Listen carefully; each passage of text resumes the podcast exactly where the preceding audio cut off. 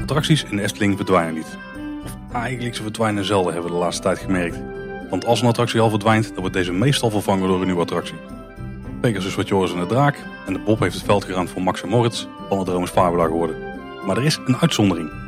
Eén attractie sloot plotseling in 2010, nadat gasten er 45 seizoenen van hadden kunnen genieten. Een attractie met een simpele naam die precies omschrijft wat de attractie was. Het waterorgel.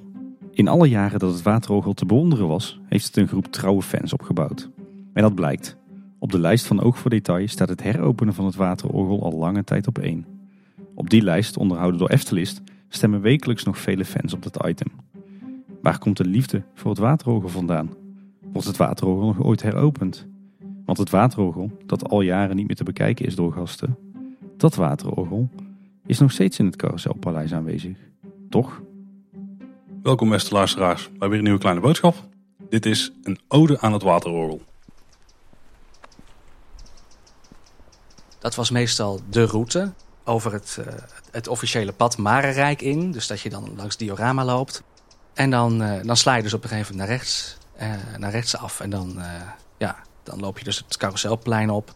Ja, dan was ik toch altijd wel heel verrukt hoor. Als ik zag dat de deuren open waren. Dit is Tristan. Ik ben dus Tristan. Tristan zeker is. Tristan is denk ik wel de allergrootste waterorgelfan die we kennen. Ik denk dat dat wel inderdaad zo is. Maar sorry Tristan, ga verder. Dan liep ik dat plein over. Nou, en dan ging je dus door de normale ingang. Wat ik altijd een hele, hele magische ervaring vond... als je dan dus weer die, die, die ingang uh, doorging. De overgang. Want je had er dan zo'n tussenschot staan. Die zorgde ervoor dat er geen daglicht binnenkwam. Dat het donker was in die zaal. En dat vond ik altijd heel magisch. Want als je dan zo die ingang doorging... en je liep dan zo links dat tussenschot voorbij... dan kwam je dus in een hele andere wereld...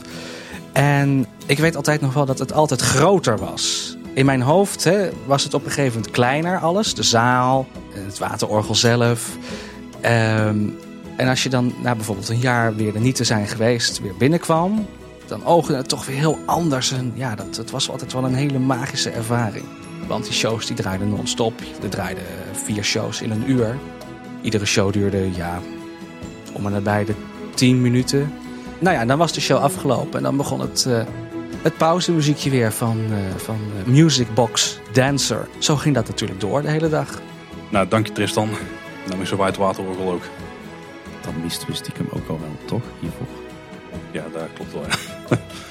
Tim, een ode aan het waterorgel. We gaan er eindelijk aan beginnen. Ja, inderdaad. Het is volgens mij een onderwerp wat al heel lang op de lijst stond bij ons, toch? Ja, zeker. We doen in de intro natuurlijk net een aantal attracties die al waren verdwenen zo completistisch als wij zijn, heb ik ooit gehoord. Er zijn ja. nog een paar meer verdwenen die we ook even moeten noemen. Ja, inderdaad. Uh, de roeivijver en de kanovijver natuurlijk. Uh, de radiografisch bestuurbare bootjes. Uh, maar ook het, het grote zwembad, het kinderbad, de jeepmolen, ingang West. Ja, maar dat zijn toch niet allemaal zaken waar ik mensen nog steeds over hoor doorzagen. Van, oh, die mis ik toch zo erg. Wel, waterorgel komt echt gewoon iedere maand wel een keer weer langs. Dat het weer een beetje opleeft, dat mensen toch weer een beetje het gevoel krijgen van, wat gaat er nog iets mee gebeuren? iedere kleine hint die er naar valt. Een plankje in het Sprookjesmuseum waar die niet tussen staat van attracties die zijn gesloten. Waar er trouwens dus nog veel meer van zijn. Ja. Een deur die weer een keer open gaat, dan is het meteen weer een kleine hype. Hè? Ja, de een of andere manier heeft het waterorgel toch een beetje een cultstatus gekregen onder de, onder de fans, onder de Efteling-liefhebbers. Uh, en ik moet zeggen dat ik daar ook wel enigszins door geïntrigeerd ben. Hè. Waar komt nou eigenlijk die, die liefde van de fans voor het waterorgel vandaan? Uh, en, en hoe denken wij daar dan over? Wat vind ik daar dan van? En dat is ook wel een beetje de reden geweest om te beginnen aan deze aflevering. Hè? Om een ode te maken aan het waterorgel. Uh, juist om die attractie, die zo'n enorme cultstatus heeft onder de fans, om, om die eens echt te eren. Ja, en het is ook gewoon nog steeds geen gesloten boek. Dat vind ik ook zo nee. bijzonder aan het geheel. We hebben nog steeds geen definitief antwoord wat er nu gaat gebeuren. Ja, we weten niet of het een gesloten boek is. Hè? Misschien is het in de, in de Efteling al lang wel een, op, op kantoor in de Efteling al lang wel een gesloten boek. Maar wij, wij weten het niet. Nee. En er, er, is inderdaad nooit naar buiten gecommuniceerd dat het definitief gesloten is. En misschien dat daardoor die hoop steeds maar blijft van... misschien gaat het ooit weer gebeuren, misschien wordt er ooit weer iets gedaan met die ruimte. Maar laten we niet te veel de, op de aflevering vooruit lopen. Nee, precies. Dat, dat is een beetje waar wij deze aflevering in gaan induiken. We gaan het, het hebben over de geschiedenis van het waterorgel. Uh, maar ook wat, wat zijn nou onze eigen ervaringen en gevoelens bij het waterorgel. En uh, ja, Wat, wat, wat vinden wij nou dat er in de toekomst met het waterorgel zou moeten gebeuren? Ja, en blijf zeker hangen, want Tristan die je net al hoorde, die heeft ook eh, zijn eigen waterorgel gebouwd. En die is nu bezig met een nieuwe versie. Daar ben ik langs geweest en daar heb ik nog een verslagje van gemaakt. Echt heel tof wat hij daar aan het doen is. Ik denk dat Tristan, eh, zoals we net al zeiden, misschien wel de grootste, nou dat weten we wel vrij zeker, de grootste waterorgelfan is. Die springt er ook al bovenop als het nieuws is. Ja, Tristan, eh, die ga je nog vaker horen deze aflevering. Deze aflevering hebben we trouwens eh, niet helemaal alleen gemaakt. Niet helemaal in ons eentje. Er is, er is aardig wat research aan vooraf gegaan. Vooral ook omdat, eh, omdat er eigenlijk maar weinig bekend was over de historie van het waterorgel. Dus we zijn er echt flink in moeten duiken. We hebben natuurlijk gebruik gemaakt van Eftepedia en Wikipedia. Maar we hebben ook goed contact gehad met Gerry van Dongen, de archivaris van de Efteling. Maar ook eh, Henny Schoon kwam met, eh, met hele interessante informatie die we, die we straks nog met jullie gaan delen. Dus we hebben er echt een beetje, ook meteen een beetje een soort van eh, onderzoeksaflevering van gemaakt. Hè? Zeker. We hebben echt geprobeerd om al die aspecten van het waterorgel, dat het mogelijk die cultstatus geven of zo'n geliefde attractie maken, hebben we geprobeerd ons best gedaan om dat boven water te krijgen. Voordat we verder gaan. Wat is in het kort het waterorgel? Ja, het waterorgel was of is een eh, show met eh, ja, eigenlijk dansend water, eh, gekleurd water op muziek in een ruimte links van de stoomcarousel. wat voorheen bekend was als de waterorgelfoyer. Ja, en het, het dansend licht waren natuurlijk fonteinen en die werden flink beschenen met hele fel gekleurde lampen. Ja. En dan gaan we dus beginnen bij de oorsprong. En dan niet eens de oorsprong van het waterorgel aan zich in de Efteling. Maar waterorgels in het algemeen, Tim. Waar lag, het, eh, waar lag het, de oorsprong van de waterorgels? Ja, dan moeten we verder terug in de tijd dan we ooit hebben gedaan eh, in deze podcast. Ik geloof dat we ooit tot ongeveer het jaar 1300 terug zijn gegaan om eh, de vroege geschiedenis van de Efteling te beschrijven. Maar als we kijken naar de geschiedenis van waterorgels, dan gaan we terug naar de derde eeuw voor Christus. Zo, oké. Dat waren trouwens geen waterorgels zoals we die nu kennen, maar dat waren eigenlijk muziekinstrumenten. En die stonden ook wel bekend als hydraulische orgels. Eh, dat instrument dat vindt zijn oorsprong in eh, Alexandrië in Egypte. Eh, Zo'n waterorgel werkte eigenlijk doordat door water samengeperste lucht rechtstreeks door natuurkrachten, bijvoorbeeld een waterval, door pijpen werd geblazen. En dat veroorzaakte dus, zorgde voor muziek. Die waterorgels die speelden meestal zonder menselijke tussenkomst. En bij de oude Grieken werden waterorgels bijvoorbeeld gebruikt om vogelgeluid te simuleren. Of om een angstaanjagend geluid te produceren. Uh, Arabische en Byzantijnse ingenieurs die ontwikkelden daarna het automatische waterorgel.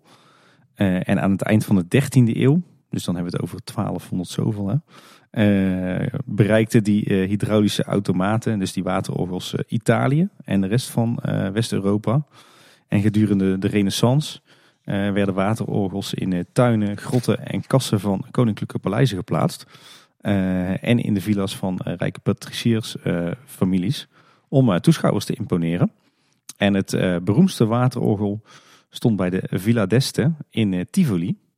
En dat orgel uit 1572, dat stond ongeveer 6 meter hoog onder een boogbrug. En werd door een waterval aangedreven. In de vroege 17e eeuw werden ook in Engeland waterorgels gebouwd.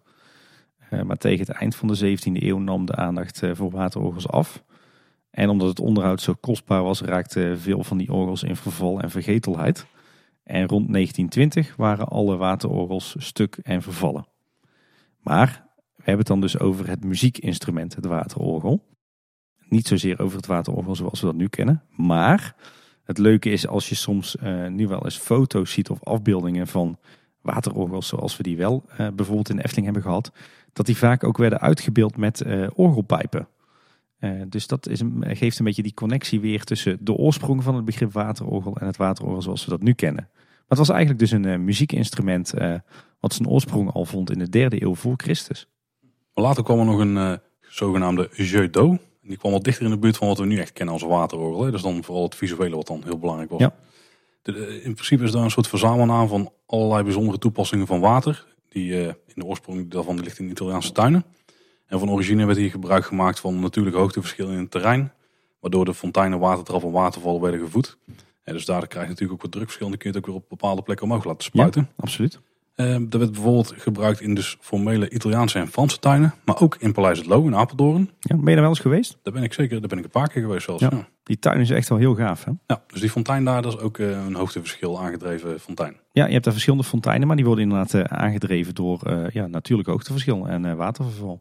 Voor de d'eau in de tuin van Versailles, waar geen natuurlijke hoogteverschillen voorhanden waren, werd voor het eerst een door een watermolen aangedreven pompstation ontwikkeld. En door een stelsel van aquaducten werd er dan eh, voor gezorgd dat er voldoende water was en dus druk kwam op het systeem. Een bijzondere vorm van de d'eau die we heden ten dagen ook nog zien in de Efteling, zijn de bedriegertjes, die van oudsher werden aangezet door een tuinman. Ja, in de Efteling heb je die, dat zijn die, die plekken waar ineens een waterstraaltje uit het niets eh, jouw kant op spuit. Bijvoorbeeld bij de poort van Fata Morgana. Maar ook eh, bij de fonteinen bij station de Oost en eh, de fontein met de Bremer Stadsmuzikanten op het Antropiekplein. En, eh, en natuurlijk in de Dubbele Laan. Daar heb je bedriegertjes in de Efteling. En dit soort dingen zag je dus ook tot ver in de 19e eeuw in Duitse tuinen. En jeu d'eau is natuurlijk Frans voor spel van water. Mhm. Ja. Ja, en dan komen we eigenlijk steeds dichter in de buurt bij ons waterorgel in de Efteling. Eh, want eh, die jeu of het spel van water, die evolueerde zich eh, langzaam maar zeker naar de vorm van het waterorgel zoals wij dat nu kennen of kenden in bijvoorbeeld de Efteling. Want ja, eigenlijk vanaf dat moment, dus een beetje zo, ja, vanaf een beetje de, de 19e eeuw, kwamen langzaam maar zeker de muzikale fonteinen of dansende fonteinen op. En eigenlijk zijn die termen nog veel vaker gebruikt en ook correcter dan waterorgel zoals we dat in de Efteling kennen. Eh, maar goed, eh, een van de eerste voorbeelden daarvan was de Hongaarse ingenieur Peter Bodor. Die bouwde in 1820 een muzikale fontein in een eh, Roemeens stadje in de regio Transylvanië. Ander bekend voorbeeld is de Tsjechische uitvinder en ingenieur van Trisek Knizik. Dat is helemaal goed. Ja, die, eh, en hij bouwde in eh, 1891 een verlichte fontein voor de wereldtentoonstelling in Praag. Maar ik denk dat, eh, dat eigenlijk degene die echt aan de, zo'n beetje het ontstaan van het waterorgel stond, eh, was de Amerikaanse ingenieur eh, Darlington. Hij werkte van oorsprong voor de Denver Interurban Railway. En hij ontwierp en bouwde in 1915, 1916 en 1939 dansende en mu- muzikale fonteinen voor de steden Denver, New Orleans en Indianapolis. En hij bouwde in 1939 dus een eh, hele indrukwekkende dansende muzikale fontein voor de New York World's Fair. Mhm. En eh, vooral die laatste dus, de Pool of Industry, eh, die was dusdanig spectaculair. Hè, als je die beschrijvingen leest op Wikipedia, dat, je die, dat die zich makkelijk laat meten met de meest spectaculaire hedendaagse fonteinenshows, zoals we die kennen van Wet. Eh, dus ik denk dat die, eh, dat die Darlington dat dat een, een belangrijke naam was in de geschiedenis van, het, eh, van de waterorgels. Maar een ander bekend oud waterorgel is nog dat van de Paul Otto Precies-Tabik eh, uit de jaren 30 van de vorige eeuw. Dat waterorgel dat, dat kwam terecht in een nachtclub in Berlijn. In die tijd speelde, waren er vaker eh, waterorgels in nachtclubs te vinden. Je kan het je eigen niet voorstellen, Nee. maar dat was in die tijd. En eh, dat raakte daar een beetje in verval. En een Amerikaan eh, die achter de wereldtournee van Holiday on Ice zat, die, die zag dat waterorgel in die nachtclub. En die redde het eigenlijk van de ondergang en die ging daarmee op wereldtournee. Die nam dat mee met Holiday on Ice in de jaren 50 en 60. En waarschijnlijk stond, stond hij dus aan de voet van ja, de groeiende populariteit van de waterorgels in eh, ja, de westerse wereld.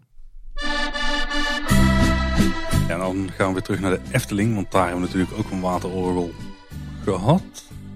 Hebben we, ja, Als ik daaraan denk, dan denk ik altijd aan het verhaal dat volgens mij ooit in een jubileumboek heeft gestaan. Dat het van een Afrikaans stamhoofd afkomt. Ja, inderdaad. Een verhaal wat we terugvinden in bijvoorbeeld Mam en Duppie voor de Kip, maar ook in de Chroniek van een Sprookje. Is dat het, eh, het waterorgel van de Efteling in eerste instantie werd gebouwd voor de paleisvijver van een Afrikaans stamhoofd. Eh, en dat de koop eh, uiteindelijk niet doorging en dat de Efteling het waterorgel toen voor een eh, prikkie kon overnemen. Een bijzonder verhaal met best wel kleurrijke geschiedenis. Dus als dit ook echt zo is. Ja, Want we hebben dit eens even gecheckt. Maar het is misschien een broodje afverhaal. Ja, zoals wel vaker het geval is met eh, hele sterke verhalen in de geschiedenis van de Efteling. We hebben dit voorgelegd aan eh, Gerry van Dongen van het Efteling Archief. En, en zij kwam eh, eigenlijk op de valreep voor deze opname met een, eh, een hele eh, interessante reactie. Die, die zodanig mooi eh, is dat ik hem eh, gewoon integraal ga voorlezen. Paul, als jij het goed vindt. Prima. En Gerry die schrijft. eh, wat ik weet is dat het verhaal over het Afrikaans stamhoofd in een krantenartikel stond. Nooit heb ik een tweede bron kunnen vinden waarmee dit gerucht bevestigd kon worden. Dus voor mij valt dit ook onder de categorie broodje aap. Feit is wel dat de toenmalige directeur van de Efteling, Tiender, in augustus 1965 naar een waterorgel is gaan kijken in Sprookjesbos Valkenburg. Hij was op zoek naar een slecht weerattractie voor in de foyer achter de stoomcarousel. Onder de indruk van dat orgel vroeg hij advies aan Piek, Reinders en Op den Kamp over het eventueel plaatsen van een dergelijk orgel in die ruimte.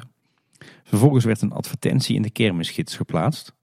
Te koop gevraagd, een waterorgel, brieven met volledige beschrijving, afmetingen en opgaven van prijs te zenden aan de kermisgids.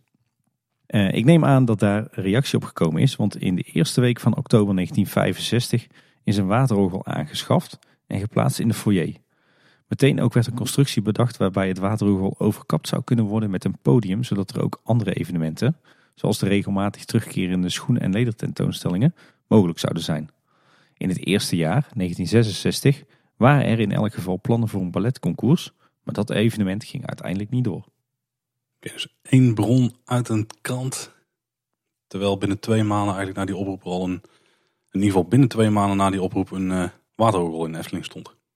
Ik, eh, ik denk dat we dat verhaal van het Afrikaanse stamhoofd, dat we dat eh, langzaam maar zeker toch echt aan de kant kunnen schuiven. En dat het dus, dus veel zakelijker in elkaar zat, zoals Gerry voor ons heeft uitgezocht. En daarmee is, eigenlijk, eh, is er eigenlijk eindelijk duidelijkheid over eh, de oorsprong en het ontstaan van het Efteling Waterorgel. Ja. Waarvoor dank, eh, Gerry. Ja, dus officieel opent het waterorgel. En er was ook nog een beetje een, een, puntje wat niet helemaal duidelijk was. Want dit heeft Tristan nagevraagd. Eh, ja, klopt. Ik heb de Efteling een tijdje terug benaderd. Eh, ik, ik had ze toen ook nog voor iets anders gesproken. Ehm, en ik vroeg me af eh, of zij in het archief konden duiken naar de officiële openingsdatum. En eh, daar heb ik antwoord op gehad. En eh, ik zal het berichtje er even bij pakken, dat ik het eh, officiële berichtje even voorlees. Goedenavond, Tristan. We hebben inmiddels een antwoord ontvangen van onze collega's bij het archief. De vermoedelijke openingsdatum van het waterorgel is 3 april 1966. We weten dit echter niet 100% zeker, omdat dit destijds nooit gedocumenteerd is. In de ruimte dus achter de stoomcarousel. Die voorheen dienst deed als schuilloods, maar ook de rolschaatsbaan heeft gelegen. En dit is dus nieuw voor mij, hè? want ik heb dus altijd gedacht dat het waterorgel vanaf eh, eigenlijk in 1966 al opende in de ruimte links van de stoomcarousel. Anders wel even kijken naar die originele loods waar die stond. Op 5 oktober 56 werd er een eh, bouwvergunning verleend voor het bouwen van die houten loods achter de carousel. Die door de gemeentewerken van Loon op Zand werd gebouwd. En de kosten waren 33.000 gulden. Dus ongeveer Ja. 15.000 euro. Ja, en van 1957 tot eh, 1966 heeft, eh, heeft die grote loods of tent eigenlijk dus dienst gedaan als schuilloods en rolschaatsbaan. Daarna als waterorgel. Maar uiteindelijk is die loods dus gesloopt. eh, en is dat niet het diorama zoals we dat nu kennen. Dat stamt dus uit de jaren 70. Op een dinsdag in 1966 werd de waterorgelzaal gebruikt als eh, radiostudioverslag voor het KRO-programma Stap Af. Stap Af. Die P die houdt een beetje midden bij welk Ja. woord die hoort. De opname werd bijgewoond door 250 leerlingen van de Maria School uit Kaatsheuvel. In seizoen 1967 werd de zaal ook gebruikt voor de film Instant Holland. Die, eh, ja, ik heb echt gelezen dat die speciaal voor de Efteling was gemaakt. Maar volgens mij heeft die film origineel gemaakt voor Madurodam. Eh want die film die is uit 1964. Eh, en de, de beelden die zijn dus uit Amsterdam, Rotterdam, Den Haag. Dus het Scheveningse strand, de Pier en Madurodam. Alkmaar, Vissersdorpen en de Efteling. Het beginpunt en het vertrekpunt van de film is Madurodam. Het lijkt wel dat die film daarvoor eh, is gemaakt. Een beetje een eh, voorloper van het is is Holland lijkt het wel. hè? Ja, zeker. Of eigenlijk van iedere soaring attractie. Stiekem. Eh, er werd ook gedacht nog aan een ehm, combinatie met een kindercircus en een pantomime theater en een ruimte voor een muziekconcours. Ja, dus eigenlijk was dat eh, toen in die tijd, in de eind jaren 60, al een soort van multifunctioneel evenementencomplex. Best wel indrukwekkend. Ja, en toen kwam eigenlijk de grootste verandering voor het waterorgel totdat de, de deuren dichtgingen. In 1971 werd namelijk speciaal voor het waterorgel een eh, ruimte aangebouwd aan de linkerkant van het Carouselpaleis. Dat is natuurlijk de waterorgel foyer. Ja. De Antwerpen van Anton Pieck. En op de oude plek van het waterorgel opent hetzelfde jaar het diorama. In een nieuwe hal dus. En een jaar later opent dan aan de rechterzijde het Carouseltheater. Ja, en eh, de bouwvergunning voor de waterorgel foyer wordt eh, verleend op 23 september 1970. En de bouwkosten zijn dan ongeveer 154.000 gulden. Iedereen die het Waterorgel heeft bezocht in de laatste jaren, die kent natuurlijk de muziek hè, van de kermisklanten. Maar de eerste jaren, toen speelde daar helemaal geen muziek van een bandje of zo. Nee. Voor zover wij weten is in ieder geval tot 1979 is er live muziek gespeeld bij het Waterorgel. En ergens na dat jaar toen werd de muziek rondom de show eh, ja, door een beetje, een beetje de medleys van de kermisklanten verzorgd. En er was eigenlijk helemaal niets bekend over de muziek van voor 1979. Maar dankzij uh, Henny Schoon uh, weten we inmiddels dat uh, er in ieder geval muziek werd gespeeld van het album uh, Korstijn and, and His Magic Organ, deel 1. Dat gaat over zijn orgel en niet zijn organen, denk ik. nee. En in ieder geval de Cha-Cha-Cha medley. het is een, niet zeker of Korstijn die muziek zelf speelde of dat deze werd nagespeeld door derden.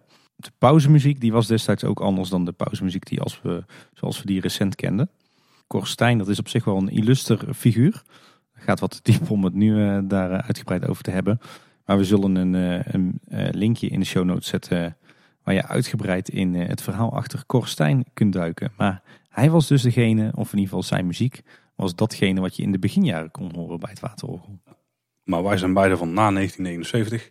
Absoluut. Dus wij kennen de showmuziek van de kermisklanten. Ja, potpourris van het accordeon duo. Hè. Het duo zelf bestond uit Henny van Vossenkuilen. Het duo bestond uit Henny van Voskuilen en Kobe Mol.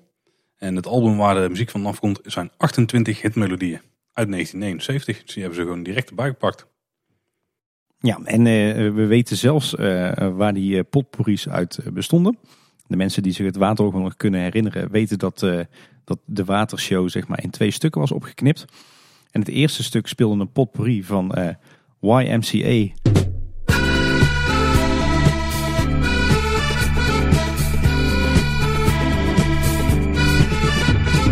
Casanova.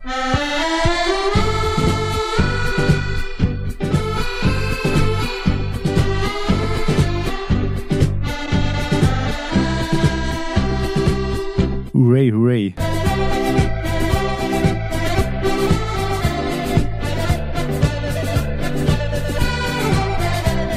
Oh me, oh my.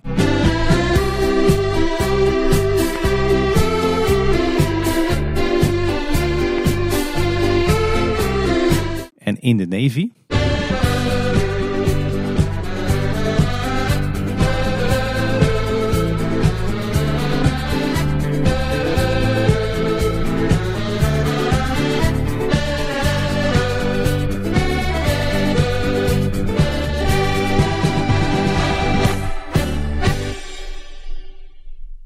Tweede deel was dus een medley van Het Kleine Café aan de Haven.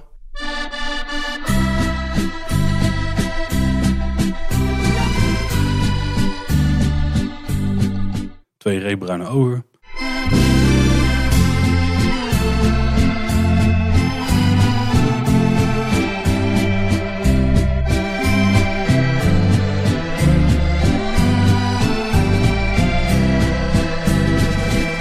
Als de klok van Arne Muiden. Als de klok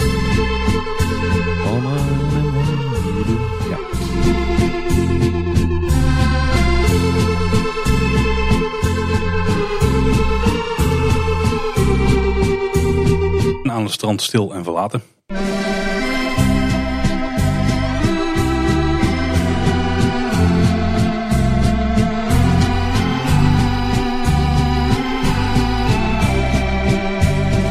Weet je, als ik die titels hoor, dan komt gelijk die muziek weer terug. En dan zie ik ook gelijk dat waterorgel weer voor me. Ja, en ik zie vooral uh, helemaal niet de link met de Efteling eigenlijk. Nee, dat sowieso niet. Dat sowieso niet. Het is ook dat gevoel heb van, en ik weet dat die muziek dat toen bij hoorde, maar het zijn hele vreemde keuzes eigenlijk. Als je kijkt naar de rest van de muziek in het park op dat moment. Ja, en sowieso. Het is ook de eerste, de eerste potpourri is uh, ja, een beetje van die foute feestmuziek. YMCA in de Navy. Uh, daar kan je van alles van vinden. terwijl het tweede deel van de show zijn dan weer echt van die ja, echt van die, die Nederlandse, Nederlandstalige tranentrekkers bijna. Hè? Van Ja. die smartlappen. Ja. Twee reebruine ogen. Ik ken het Die allemaal. keken de jager aan. Nou, de pauzemuziek die was van Frank Mills. Dat was Music Box Dancer. Die kon je ook horen achter Tristan in onze intro. En dat was dan specifiek de versie van Manual in the Music Box of the Mountains uit 1980. Leuk detail is dat uh, tot, de, tot de bouw van het Gildenhuis, wat uh, we nu nog kennen natuurlijk op het dienstencentrum, uh, werd de waterorgelfoyer in de winter ook gebruikt als onderhoudsruimte voor de afdeling decoratie en vormgeving. Dus tot 97 werd die in, in het winterseizoen werd er nog volop geschilderd aan allerlei Efteling figuren, borden en beeldenissen. Je zou kunnen zeggen dat het toen een multifunctionele ruimte was. Ja, absoluut. Wat, wat veel mensen zich nog wel kunnen herinneren wellicht is dat de ruimte uh, vroeger uh, bijna helemaal gevuld was met uh, lange houten banken. Waren, wat ik me nog kan, kan herinneren waren dat van die waren dat zwart geschilderde houten planken met aan de kopse kanten zo'n streepje wit. En van die echte gietijzeren staanders eronder. rond het jaar 2000 verdwijnen de banken dan ineens naar verluidt omdat het veel te veel gedoe was om uh, telkens bij ieder bedrijfsevenement en feestje al die banken af te voeren. Jarenlang kun je dan niet zitten bij het waterorgel, tot verdriet van veel mensen. En tijdens een laatste grote onderhoudsbeurt in 2007 worden er een zestal kleinere bankjes teruggeplaatst. heel mooi vormgegeven, echt in een antropiek stijl. Bij diezelfde onderhoudsbeurt werden er in de zaal ook allerlei vaste voorzieningen aangebracht voor feesten en partijen. Waaronder ook een uh, grote vaste bar uh, aan de andere zijde van uh, ja, dat, dat muurtje waar je zeg maar opliep als je door de deur naar binnen ging. Maar ja, vanaf dat moment kan je dus weer zitten bij het Waterhoogel. Was de zitcapaciteit natuurlijk een stuk kleiner dan in de beginjaren. Wat er ook in het Waterhoogel heeft plaatsgevonden zijn diverse Merklin en Lego tentoonstellingen.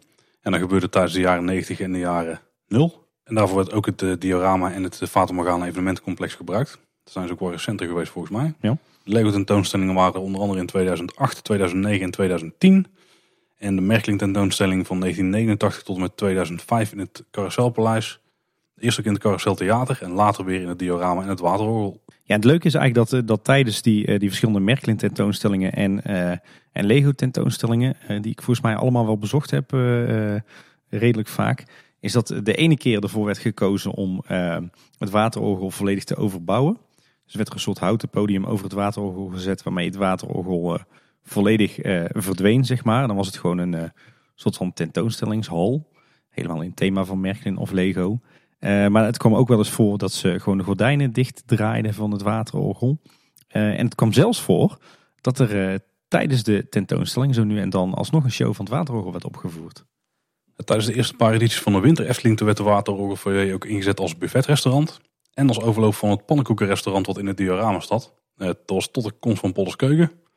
Dat was dus van december 2001 tot en met januari 2012. De eerste paar jaren van die periode, toen was het dus die uitloop naar het water. Maar wanneer het precies was, is niet helemaal duidelijk. En van 22 december 2001 tot en met 6 januari 2002 was er een, let op, helemaal thematisch correct passend Chinees-Indisch buffet in het waterorgel. Dus in de foyer. De Efteling heeft het de laatste jaren, en dan denk ik eigenlijk al wel sinds 2005, hebben ze het verwaarloosd, zo niet langer. Het waterorgel sloot op 12 juli 2010. Dat werd toen aangegeven op de onderhoudskalender van de Efteling.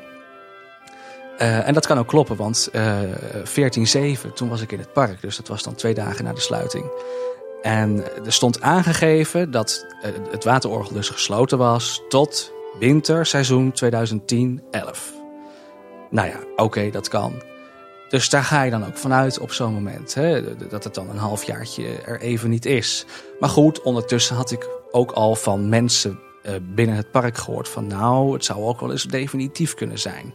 En ik weet wel in die periode dat dat, dat dus was, dat er ook een hele commotie op een gegeven moment ontstond. Uh, binnen de Efteling community. Denk bijvoorbeeld aan, aan uh, de Vijf Zintuigen. Vijfzintuigen.nl. Eftelist heeft ook wel eens een, een, een artikeltje aangeweid. En, en een mailtje op de mailinglist. Zelfs een mailtje ehm, dat het in mootjes zou zijn gehakt en zo. En, ja, nee, zo, zo, uh, zo, zo, ontstond er wel commotie. En is er op een gegeven moment door uh, Vijf Zintuigen ook contact geweest met communicatie van de Efteling. Die heeft bevestigd dat het niet afgebroken was, dat het enkel ontkoppeld was. En dat het om een tijdelijke sluiting ging. En dat is eigenlijk iets wat ze tot op heden hebben volgehouden. Hoewel er de laatste paar jaar dan wordt gezegd of nou ja, wordt gezegd dat, dat ze er eigenlijk heel vaag over doen. En eh, sindsdien wordt het waterorgel, eh, of het waterorgel Foyer eigenlijk gebruikt als eh, opnamestudio. Voor eh, Efteling Media, maar ook voor externe tv-producties. Eh, maar bijvoorbeeld ook voor, eh, nog steeds voor bedrijfsfeesten. En in de waterorgel Foyer werden onder andere het programma De Schatkamer eh, voor RTL 8 en Het Mysterie van en het Tita Toverfeest opgenomen. Nou, vanaf dat moment was het dus heel erg onduidelijk voor de fans van wat gaat er nou gebeuren met het waterorgel. En af en toe kregen we een kleine hint van het, eh, het lot van het waterorgel. Bijvoorbeeld in, in juni 2014. Toen werd namelijk de tekst waterorgel voor op de gevel vervangen door carouselpaleis. En eh, de sluiting, en wellicht definitieve sluiting, die eh, werd naar verluid ingegeven door eh, altijd maar eh, terugkerende problemen met, eh, met legionellenbeheersing. Eh, maar ook natuurlijk door de komst van Aquanura in 2012. Nou, dat is de reden die ik vooral op social media veel heb gezien. Als je spuitend water wil zien, dan ga je toch naar Aquanura. Ja, Als je daar specifiek wil zien, dan zit er wel iets in. Ja. Maar ik denk dat het waterorgel mee was. Maar dat is voor dadelijk. In februari 2016, toen eh, was er even lichte hoop. Er was namelijk wat verwarring, vooral eh, op social media. Toen communiceerde de Efteling namelijk dat de show nooit meer te zien zou zijn. Maar een dag later, toen communiceerde ze alweer dat het niet 100% zeker was. En dat er geen definitieve beslissing genomen zou zijn. Eh, wel werd toen duidelijk dat de installatie er nog staat, maar tijdelijk afgekoppeld en overdekt zou zijn met een houten podium erbovenop. Zoals ook in het verleden er wel stond, hè, met die Lego en Merklin tentoonstellingen. Tijdens de bouw van Symbolica toen kwam er ook weer wat nieuws over het waterorgel naar buiten. Tenminste geruchten. En dat is namelijk dat de onderdelen gebruikt zouden worden voor een van de scènes. Waarbij mensen uiteindelijk dachten dat het misschien zou gaan om het muziekinstrument waar je bij komt bij de muziektour. Maar dat bleek niet het geval te zijn. Het zijn gewoon eh, volledig nieuwe onderdelen. Dus daar is niks van het waterorgel toegepast. Ja, en als we dan naar het, eh, het heden kijken, dan eh, lijkt het er nog steeds op, als we de signalen mogen geloven, dat eh, de waterorgelfoyer eh nu nog steeds wordt gebruikt voor onder meer tv-opnames. En allerlei interne en externe feesten en partijen. En recent zag ik nog wat, wat recente foto's. Waar je bijvoorbeeld kunt zien dat er geen plafonddoek meer in de zaal zit. Het schitterende plafonddoek wat er voorheen altijd in zat. Maar nu kijk je tegen het, zeg maar het bouwkundige plafond eh, aan. En nu zie je dus dat dat eh, eh, bestaat uit van die grote gelamineerde houten spanten. Zoals eventjes de cijfers induiken.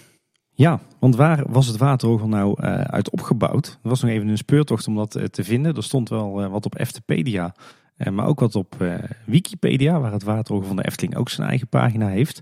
En grappig genoeg was het juist die informatie op Wikipedia die het, eh, het meest eh, aansloot op mijn eh, herinneringen.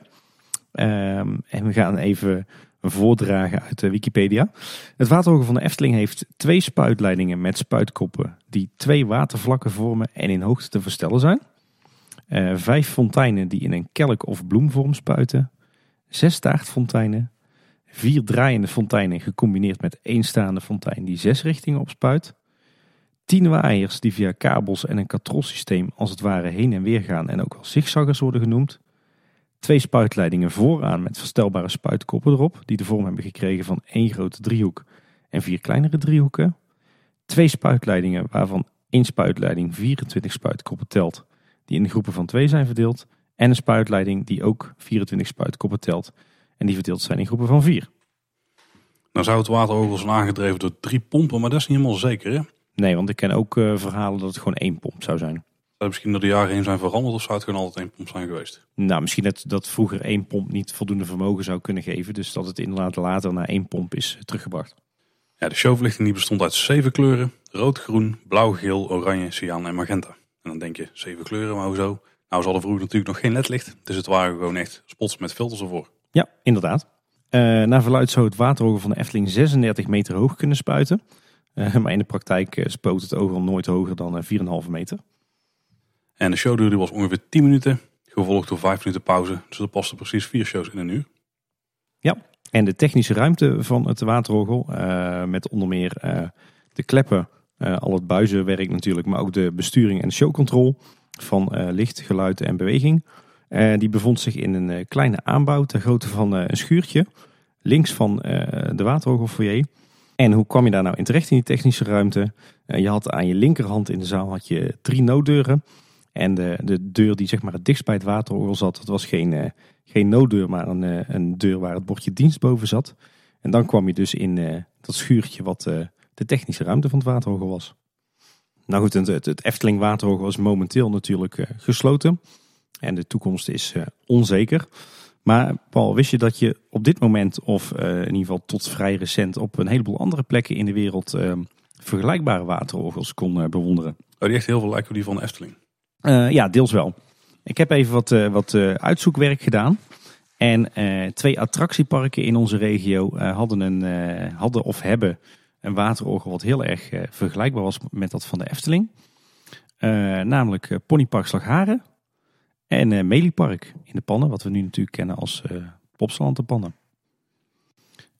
Verder heb je eh, eigenlijk heden ten dagen ook eh, dansende, dansend water of dansende fonteinen in onder meer Toverland. De Katara Fountains, zeg ik even uit het hoofd. Maar ook in Plopsaland de Pannen, Koevoorde en Hasselt. Nou wijken die natuurlijk wel af van het waterorgel zoals wij dat kenden in de Efteling. Eh, maar er stond ook heel lang eh, eh, een waterorgel bij het FBK-stadion in Hengelo. En als je daarop gaat googlen, dan vind je ongelooflijk veel krantenartikelen over ophef in Hengelo. Over de staat van verval waar dat waterorgel zich in bevond. Het leeft dus overal, hè? Eh, maar een heel bekend voorbeeld, internationaal voorbeeld, is de Font Magica in Barcelona. En dat is eigenlijk eh, een soort outdoor, een, een enorme outdoor versie van ons Efteling waterorgel. Eh, midden in Barcelona, aan de, de, vo- de voet van de Montjuïc, de grote berg.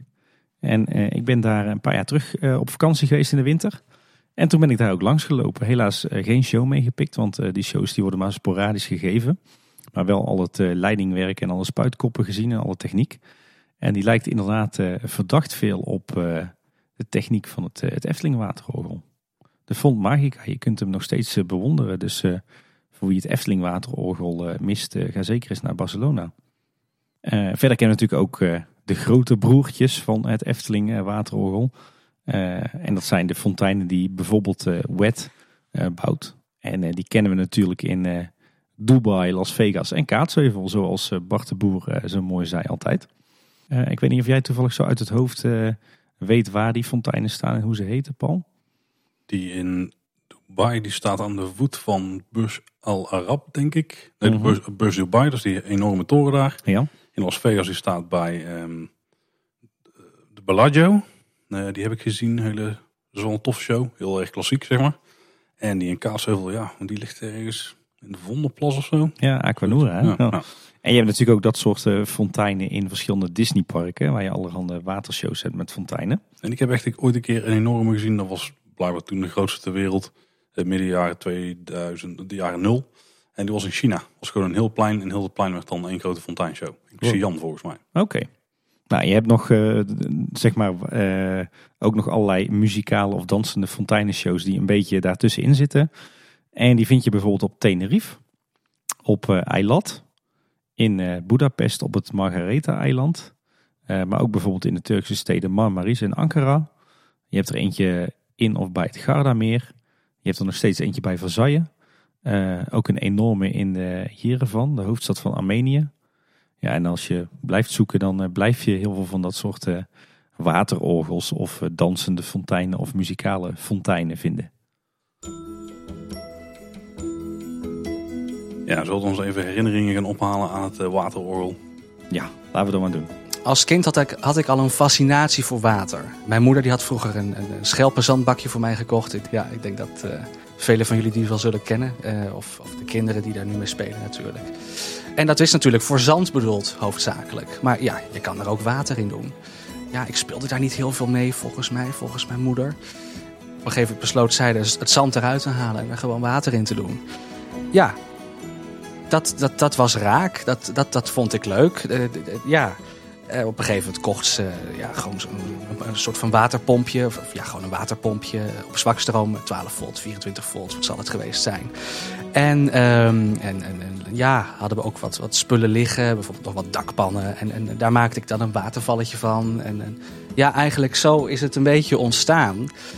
Ik weet nog wel, jaren geleden, ook, dat speelde zich ook rond die tijd af. Dus dat zal ik geweest zijn, een jaar of zes, denk ik, dat dat zich afspeelde met, met die zandbak en, en die fonteintjes. En rond diezelfde periode kwamen we in een tuincentrum hier bij ons in de buurt waar ik woon. En ehm, Die hadden een hele speciale fontein, weet ik nog. De computerpomp noemde ik het als kind. Ja, ja, ja. ja een soort van ronddrijvend iets was het, waarop meerdere fonteinen zaten. En die speelden een vast programma af. Eigenlijk een soort van watershowtje zou je kunnen zeggen. Zonder muziek hoor, maar wel met, met ingebouwde verlichting ook. En dat vond ik helemaal te gek. En dat was in ieder geval nog voor 2002, voordat ik kennis maakte met het waterorgel. Want in 2002, zoals ik dus net al zei, ehm, ging ik voor het eerst naar de Efteling. En, en, toen was ik dus acht, even voor de goede orde. En toen kwamen we bij het Carouselpaleis. En dus bij het waterorgel. Ja, en dat was natuurlijk helemaal te gek. Hè, zoals je kan begrijpen. En, en ik denk, het, ik denk het, het algehele ervan, het totaalplaatje, de, de, de, de oudheid. Ik wist natuurlijk toen nog niet dat het echt al een, een oude attractie was. Maar ik denk wel gewoon het totaalplaatje, de, de mystieke geur die er hing, de verlichting, de muziek. Hè? Ook al is het oudbollige muziek, maar ik hou van oudbollig, dus dat scheelt. Ja, dat. Het totaalplaatje, denk ik. Ja. Ik denk dat dat het voor mij maakte. Maar ik ben sowieso een, een, lief, een liefhebber als het om de sfeervolle Pikeriaanse sfeer gaat. Het waterorgel is gewoon een leuk tussendoortje. Net als dat je bijvoorbeeld in de gondoletta gaat om daar even rustig je lunch op te eten. Ehm, ja, en zo zie ik het ook met het waterorgel of met Diorama. Diorama is ook geen topattractie, maar het is wel een locatie waar je gewoon uh, ja, lekker rustig kan zitten en ook kan genieten van het mooie miniatuurlandschap van Anton Pieck. En wat ik heel jammer vind, um, is dat het Carouselpaleis uh, veel gesloten deuren heeft nu. En ik ben er niet de enige in. Ik weet dat anderen dat ook wel eens hebben gezegd, dat ze dat jammer vinden. Want ja, veel is er gewoon dicht. Je kan naar, naar, naar de stoomcarousel, je kan naar Diorama, maar je kan bijvoorbeeld niet naar uh, het Victoriaans Theater, wat nu het Carouseltheater heet begrijpelijk, vind ik dan nog. Die zaal wordt gewoon echt stevast voor evenementen gebruikt. Maar de waterorgelfoyer, die, ja, die is ook gesloten. Dus ja, wat ik al zeg, veel gesloten deuren. En, en ja, wat mij betreft, deels gewoon echt onnodig. Paul, wat, uh, wat betekent het waterorgel voor jou? Wat zijn jouw herinneringen eraan eigenlijk? Ja, dan mijn herinneringen, die, uh, die zijn vooral van de lunches die we daar op hebben. Het was voor ons echt een plek om even gewoon te gaan chillen. Volgens mij zijn we er ook heel vaak eh, als eerste naartoe gegaan. Dat we misschien iets later in het park kwamen en dat we dan direct naar het waterorgel gingen, daar gewoon even gingen zitten. En dan uh, meestal de boterhammen nuttigen en uh, naar die show kijken. En die muziek, die, uh, dat was wel echt een, dat was wel echt een oorworm. Zo, die, die bleef altijd lekker hangen de hele dag. Had je dan nog een favoriet nummer? Nee, ik had geen favoriet nummer, maar ik denk dat gewoon YMCA wel echt het, het langste bleef hangen in die hele kneuterige uitvoering zoals je daarna werd gebracht. Ja. ja. En ik, ik, later heb ik ook pas een link gelegd, ik denk naar het kijken van Police Academy of zo. Dat de YMCA dan uh, eigenlijk heel erg anders uh, overging. Ja, precies. Um, ja, dat, dat, dat, is het eigenlijk vooral. Wij gingen er dus stiekem best vaak heen. Ik heb er echt al heel vaak gezeten. Vooral nog in de tijd dat er die oude lange banken er stonden. Dat mm -hmm. heel die ruimte was gevuld. Ik ben er later wel steeds minder heen gegaan. Ik... Want wat was dan de leeftijd zo'n beetje dat je veel in het water ook wat te vinden was? Ja, dat was gewoon uh, tussen de... Ja, ik denk tot mijn negen of zo. Zoiets. -hmm. Dat ik heel vaak ben geweest. En daarna dan ga je met vrienden naar het park. En toen kwam ik er niet zo heel veel meer. Dat was vooral toen ik met mijn ouders ging, met mijn zusjes. En later kan ik me ook niet herinneren dat ik er heel veel ben geweest eigenlijk nog. Want ik heb toen die periode gehad dat ik minder vaak naar de Efteling ging. En dat was ook de periode dat die banken daar misten bijvoorbeeld. Dat, ja. dat, uh, dat die aantal bankjes maar terugkwamen. En daar heb ik helemaal geen, geen duidelijke herinneringen van. Ik ben er vast nog wel een keer geweest. Maar ik, ik kan het me niet zo voor de geest halen hoe het er toen uitzag buiten de foto's die ik heb gezien. Ik heb daar geen eigen herinneringen van. Oké, okay. en, en zo tegen rond de sluiting, rond 2010? Nee, toen ben ik uh, daar niet meer. Daar heb ik in ieder geval ook geen herinneringen van. Nee, dus voor jou is het echt vooral heel erg vroeg jeugdsentiment. Heel erg jeugdsentiment, ja. ja. Wat heb je dan verder met, voor, voor, gevoel met het waterorgel? Mis je het echt? Of?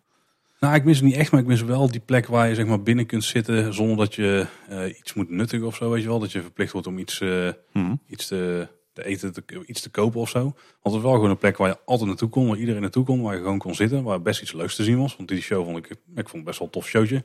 Sowieso de, ik, ik, stel me nog steeds voor dat die kleuren altijd heel fel waren in dat, in, in dat water, weet je wel. Dat ja. er echt, uh, daar spotten de kleuren echt letterlijk vanaf. Bam, bam. Ja, ja, absoluut. Ik vond het, ik vond het gewoon leuk om naar te kijken.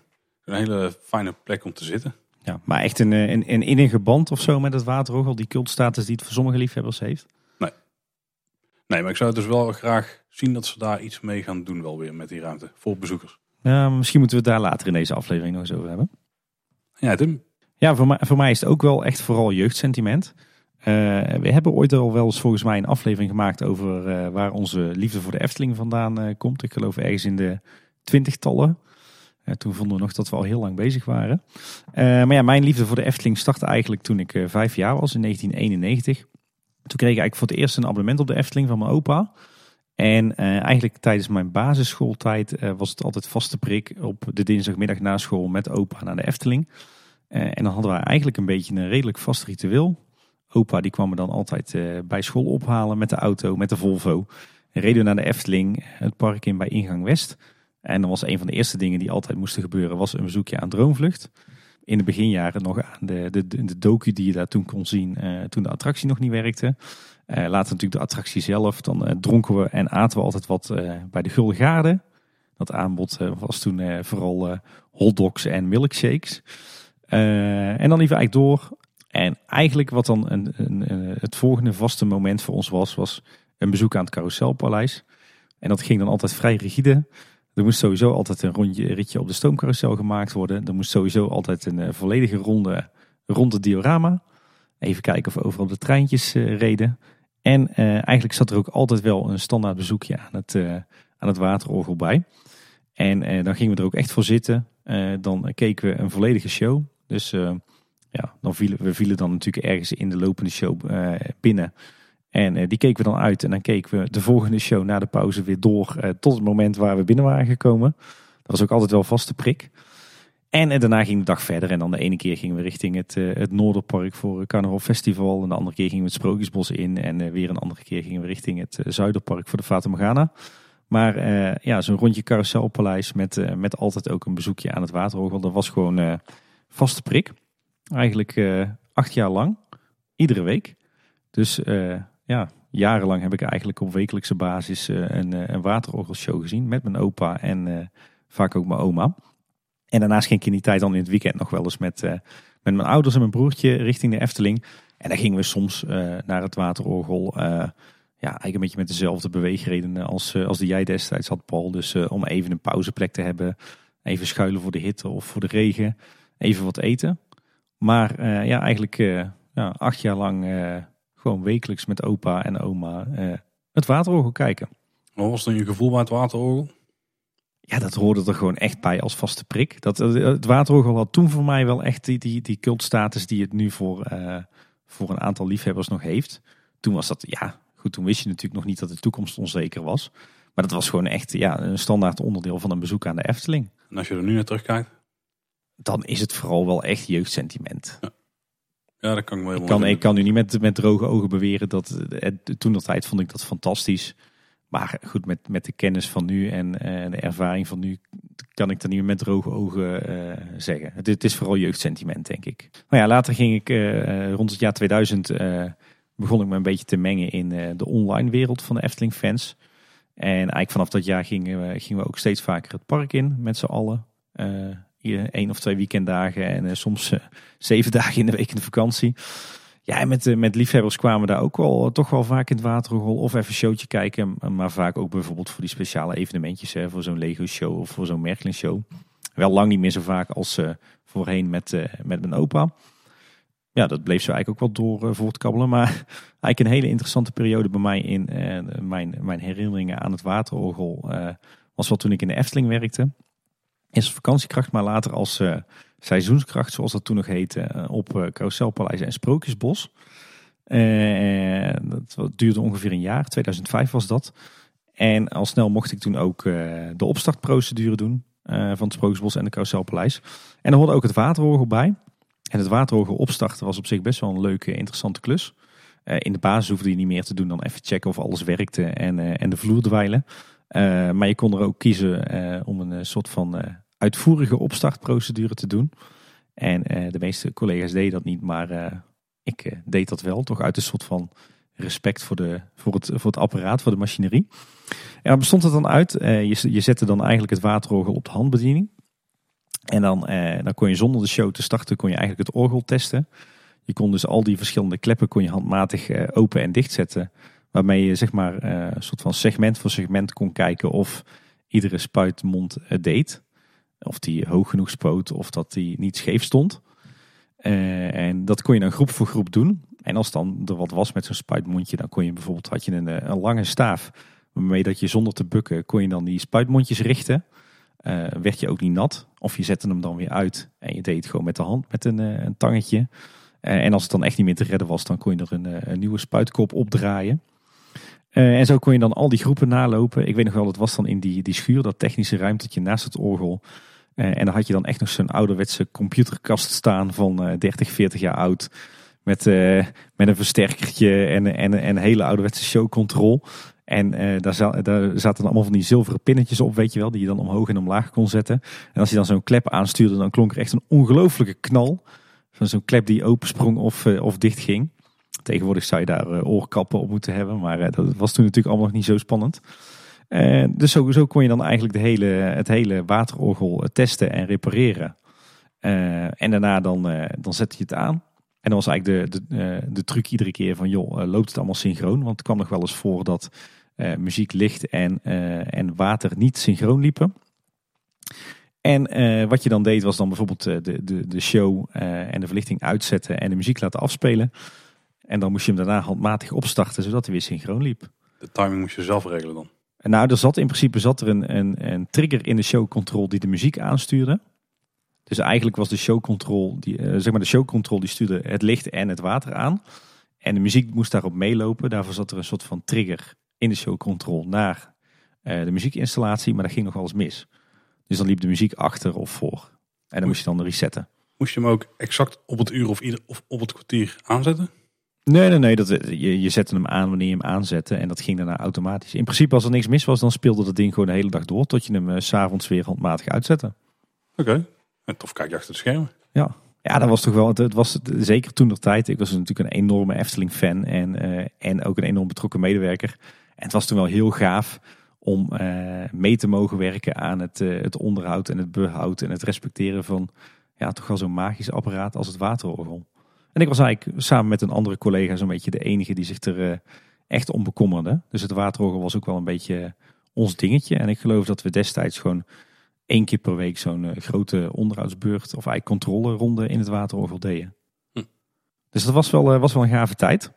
Ja, en daarna eigenlijk uh, vanaf het moment dat ik wegging bij de Efteling tot de sluiting van het waterorgel, ben ik er nog wel eens geregeld geweest.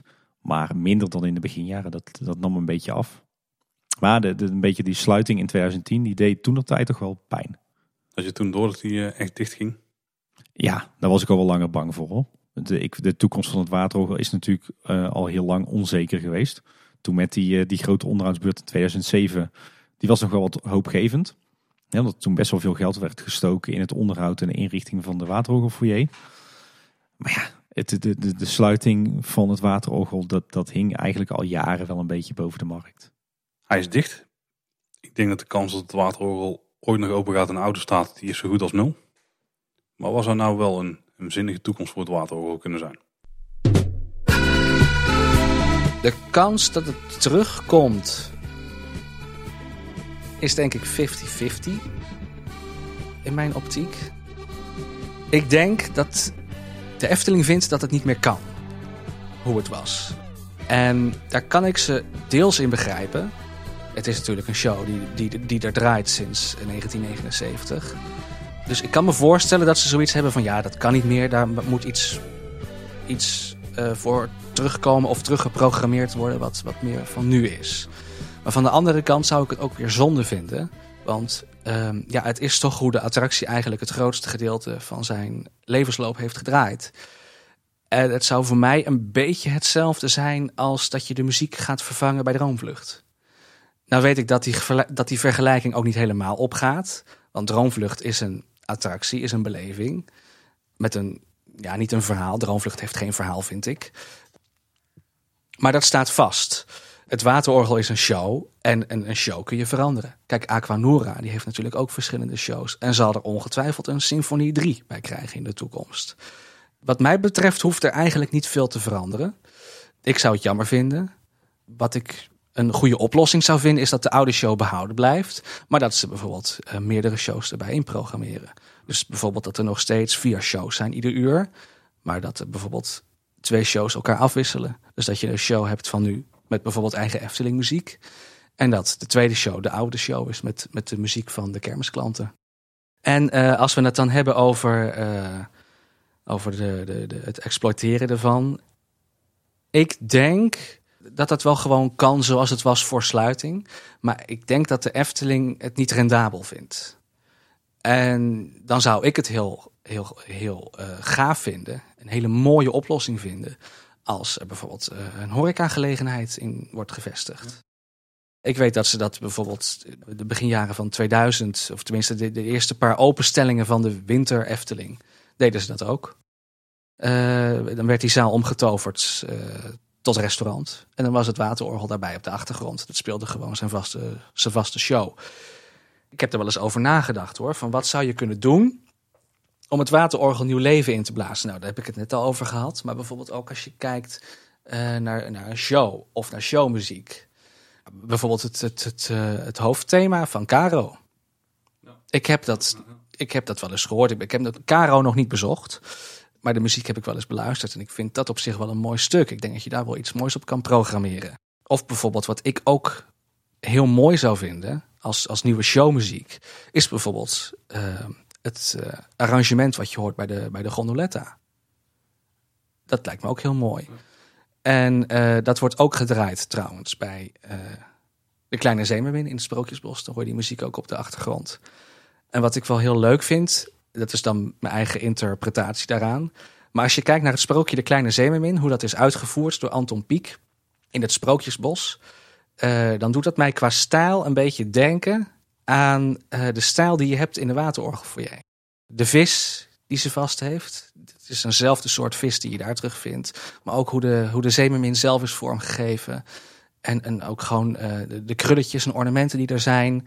Zelfs het stenen muurtje, want de kleine zeemermin in het Sprookjesbos heeft twee fonteintjes. En daarvoor zit dan ook een heel laag natuurstenen muurtje. Wat je ook terug ziet komen bij het waterorgel. Dus ik vind het, het, sprookje van de kleine zeemermin in het Sprookjesbos eigenlijk een beetje de voorloper van het waterorgel. En omdat die dus ook de muziek van de gondoletta heeft. Uh, ja, zo'n mooi klassiek stuk, dat zie ik daar best wel terugkomen eigenlijk. Ja.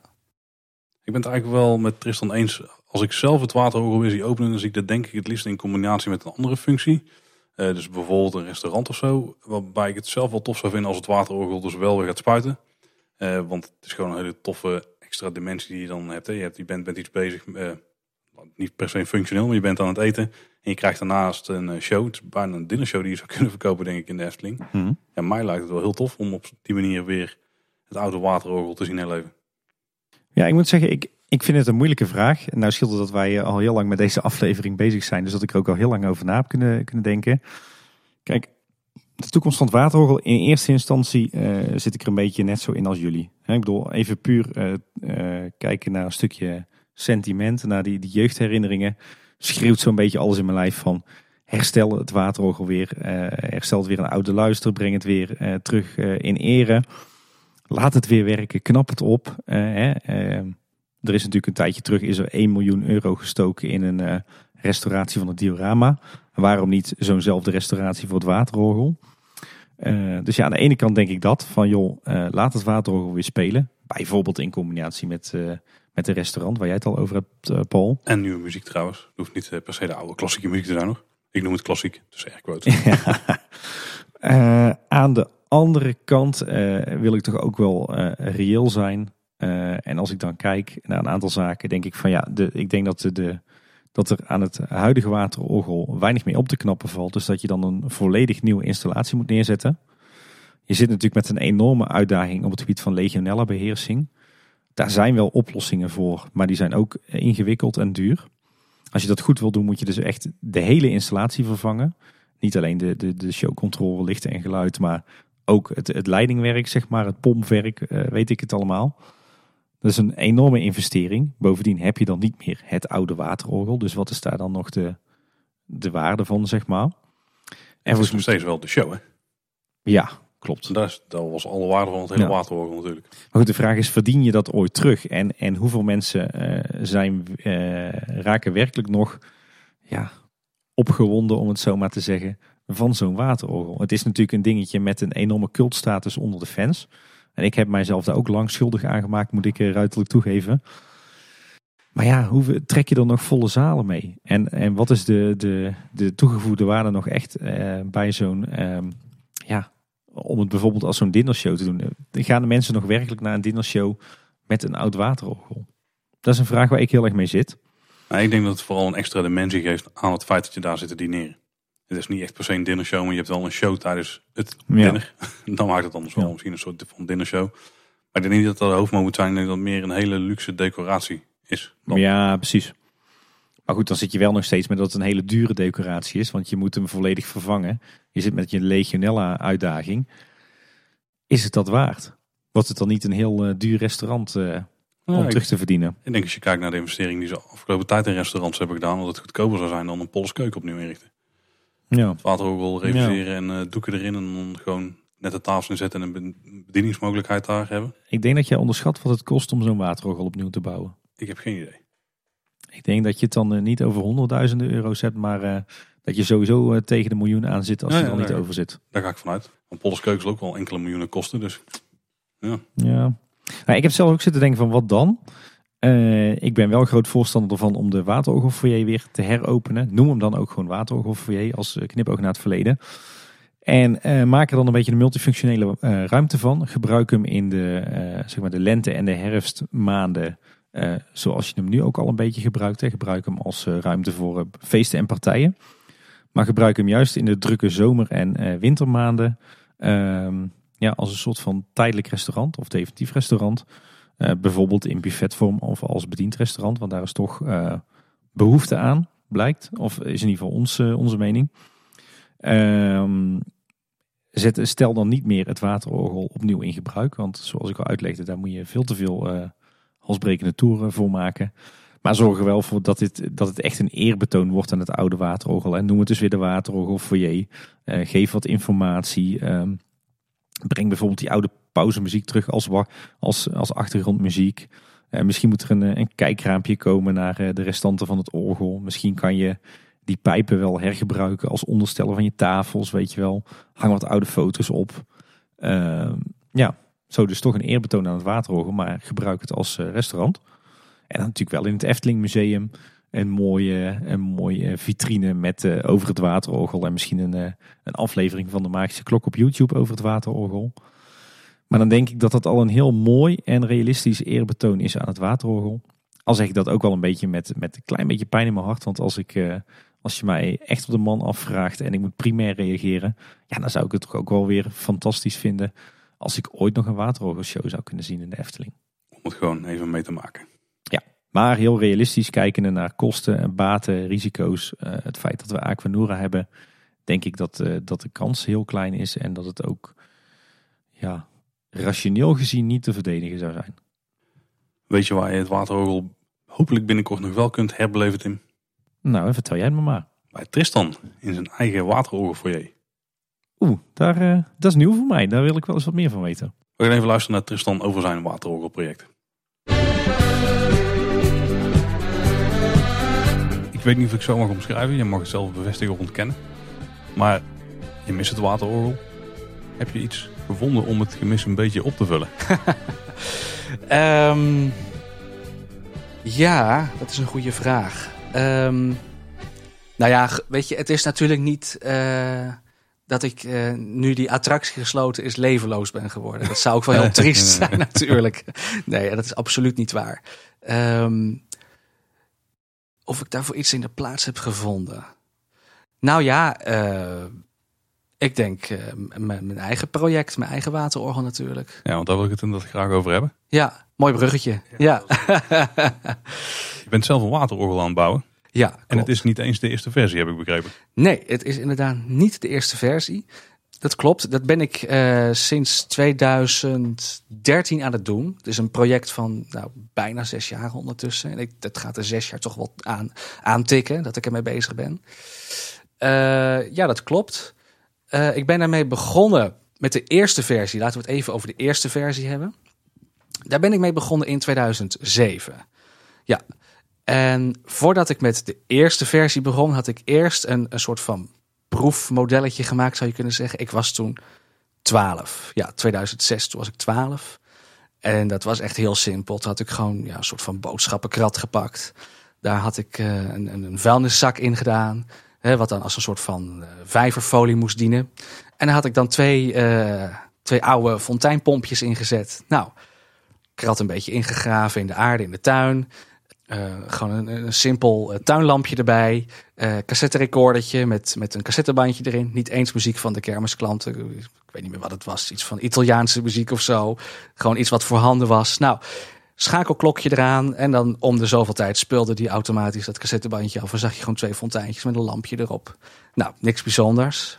Maar ik wilde toch echt heel graag dat waterorgel van de Efteling namaken. Want zoals ik eerder al vertelde, uh, werd die fascinatie zo rond 2005, 2006 steeds groter. Waardoor ik zoiets had van ja, ik wil thuis ook in die sferen blijven. Dus ik wil dat graag namaken, omdat ik dat gewoon echt heel, heel mooi vond. En nog steeds vind. Uh, dus in 2007 kwam toen de eerste versie. Uh, die, die kwam toen in het ja, midden van de tuin. Ik kijk nu momenteel naar de tuin toe om even te kijken waar het ook alweer was. En dat was een rechthoekige bak. En uh, die was denk ik 60, 70 centimeter breed. En iets langer dan 2 meter. 2,5 meter. En het, buizenstelsel wat erop kwam was dan 2 meter. En uh, maar ja, goed. 2007, toen was ik dus 13. En ja, natuurlijk als het op techniek en vaardigheden aankomt, heel onervaren. Dus het zou sowieso iets worden wat uh, handmatig aangestuurd zou moeten worden. Ik wilde het natuurlijk toen al graag automatiseren, omdat ik dat gewoon ja, leuk vond. Dat vond ik natuurlijk tof als iets automatisch werkt. Maar ja, goed, de technieken waren natuurlijk uh, 11, 12 jaar geleden natuurlijk nog niet zo geavanceerd uh, als dat ze nu zijn. En laat staan dat ze gewoon voor iedereen uh, te koop waren, die technieken. Uh, dus dat waren toen gewoon wat simpele sproeiertjes die ik, die ik op die bak installeerde. Op een soort van kippengaas wat als rooster diende. En, en, en één grote pomp. En die pomp die stond droog opgesteld. Die zoog het water dan vanuit de bak op. Nou, en dan had ik een kast. En er waren dan ook kranen. En die kranen die kon ik dan bedienen. En dan uh, dan, ja, dan werkte het. Toen kon je zelf een show samenstellen. Weet ik. zit nu even terug te denken. In 2007 was dat nog niet eens. Nee, toen had ik gewoon een, die grote pomp. En had ik een aantal spuiteffecten op aangesloten. En wel al de echte muziek van de kermisklanten. Ik had toen uh, twee buitenspeakers opgehangen. En een kabel doorgetrokken naar de woonkamer. Want daar stond toen de cd-speler hier. In een kast ja, daar draaide dan dus de muziek op. En een schakelklok stond dan op die pomp ingesteld. En die ging dan eens in de zoveel tijd aan. Zo was dat dus toen. Maar goed, ja, het was een hobbyproject. En een hobby is natuurlijk om ja, in te blijven investeren. En om dat verder uit te bouwen. Om het alsmaar beter te maken. Dus in 2008 uh, ging ik weer net wat verder. Uh, had ik toch inmiddels weer wat nieuwe uh, ontdekkingen opgedaan. nieuwe ervaringen. En ook iets meer geld. Want ja, ik moest het natuurlijk allemaal met, met, met mijn eigen zakgeld zien te bekostigen. Mm -hmm. En dat was natuurlijk ook niet heel veel wat je krijgt als, als, als kind van 13. Dus in 2008 werd het al wat mooier. Uh, maar als ik daar nu de filmpjes van terugkijk, de filmpjes zijn nog steeds te vinden op, op YouTube. Als je uh, waterorgel zelfbouw intypt, dan kom je ze nog steeds tegen. Maar als ik dat nu terugkijk, dan, dan denk ik wel van. bijzonder hoor. Maar uh, als je de laatste twee updates bekijkt, de update van 2009 en de update van 2010, dan zie je wel het waterorgel van de Efteling erin terug. En dat was natuurlijk de bedoeling, om, om, om dat na te maken, dat je het er toch in terugziet. Ja, 2009, 2010, toen had ik het wel echt zoals ik het hebben wilde. Nou, bijna zoals ik het hebben wilde. Maar ja, de, de, de, kennis hield toen gewoon op. Ik, ik kon er niet heel veel verder mee. Dus de laatste update stamt eigenlijk uit 2010 van het oude project. Het heeft toen gestaan tot 2013, want 2013 toen uh, ja, ging de sloophamer erop. Want toen kwam er dus een nieuw project waar ik tot op heden nog mee bezig ben. Ik denk dat we daar eens eventjes gaan kijken. Ja, dat lijkt me een goed idee. Is ook nog mooi buiten, want de sfeer is hier sowieso wel Eftelings, hè? Ja, inderdaad. Eh, ik, eh, ik heb zoiets van, eh, we willen de Efteling toch ook een beetje naar hier halen. Dus sowieso staat er op het tuinhekje bij ons staat Efteltuin. Ja, dat is een, ook al een heel oud bordje. Dat stamt uit de tijd toen Waterorgel 1.0 hier was. Dus dat is ook al iets van tien jaar oud, dat bordje. En eh, nu staat er dan Winter Efteltuin. en eh, nee, de bedoeling is om de Efteling ook een beetje naar hier te, ha- te halen. Eh, en nu met de winter, dus ook ja, de Winter Efteling, Winter Efteltuin. Hè? Ja. En we staan nu momenteel op het terras. En op het terras hebben we dan een, een vreugdevuurtje staan. Dus gewoon een vuurkorf met wat zand eromheen. En we horen nu dus ook de muziek ehm, Ja, die te horen is bij de vreugdevuren in de Efteling. ja mooi. Ja. Zo, want dan lopen we nu verder door de Efteltuin. Kijk, ik zie hier ook de muziekpaddenstoelen staan. De, de, de boze variant dan, hè? Dus die groene die je her en in Efteling ook ziet. Ja, ja, inderdaad. Klopt. Dat, was, dat stond ook wel een tijdje op, eh, op mijn bucketlist. Ik heb nou niet echt een bucketlist, moet ik zeggen. Omdat ik niet echt van de term bucketlist hou. maar nee, deze stonden er wel op. Ze stonden wel vrij laag op de lijst. Maar eh, ja, op een gegeven moment kwam het op mijn pad. Toen had ik zoiets van, nou, die zijn voor Die mij. nemen we mee. Ja. Nou, Dus- dus hier gaat gebeuren. We staan voor een, eh, ja, eigenlijk een soort kleine variant van het carouselpaleis, hè? Ja, zo, zo kun je dat zeggen. Ja, de, de kleinere variant van de waterorgelfoyer. En ehm, nou ja, In, in piekse kleuren met gouden lijsten. ja, En Gouden omlijsting. Ja. De bekende piekse kleur. Pieksblauw inderdaad. Even de deur openmaken.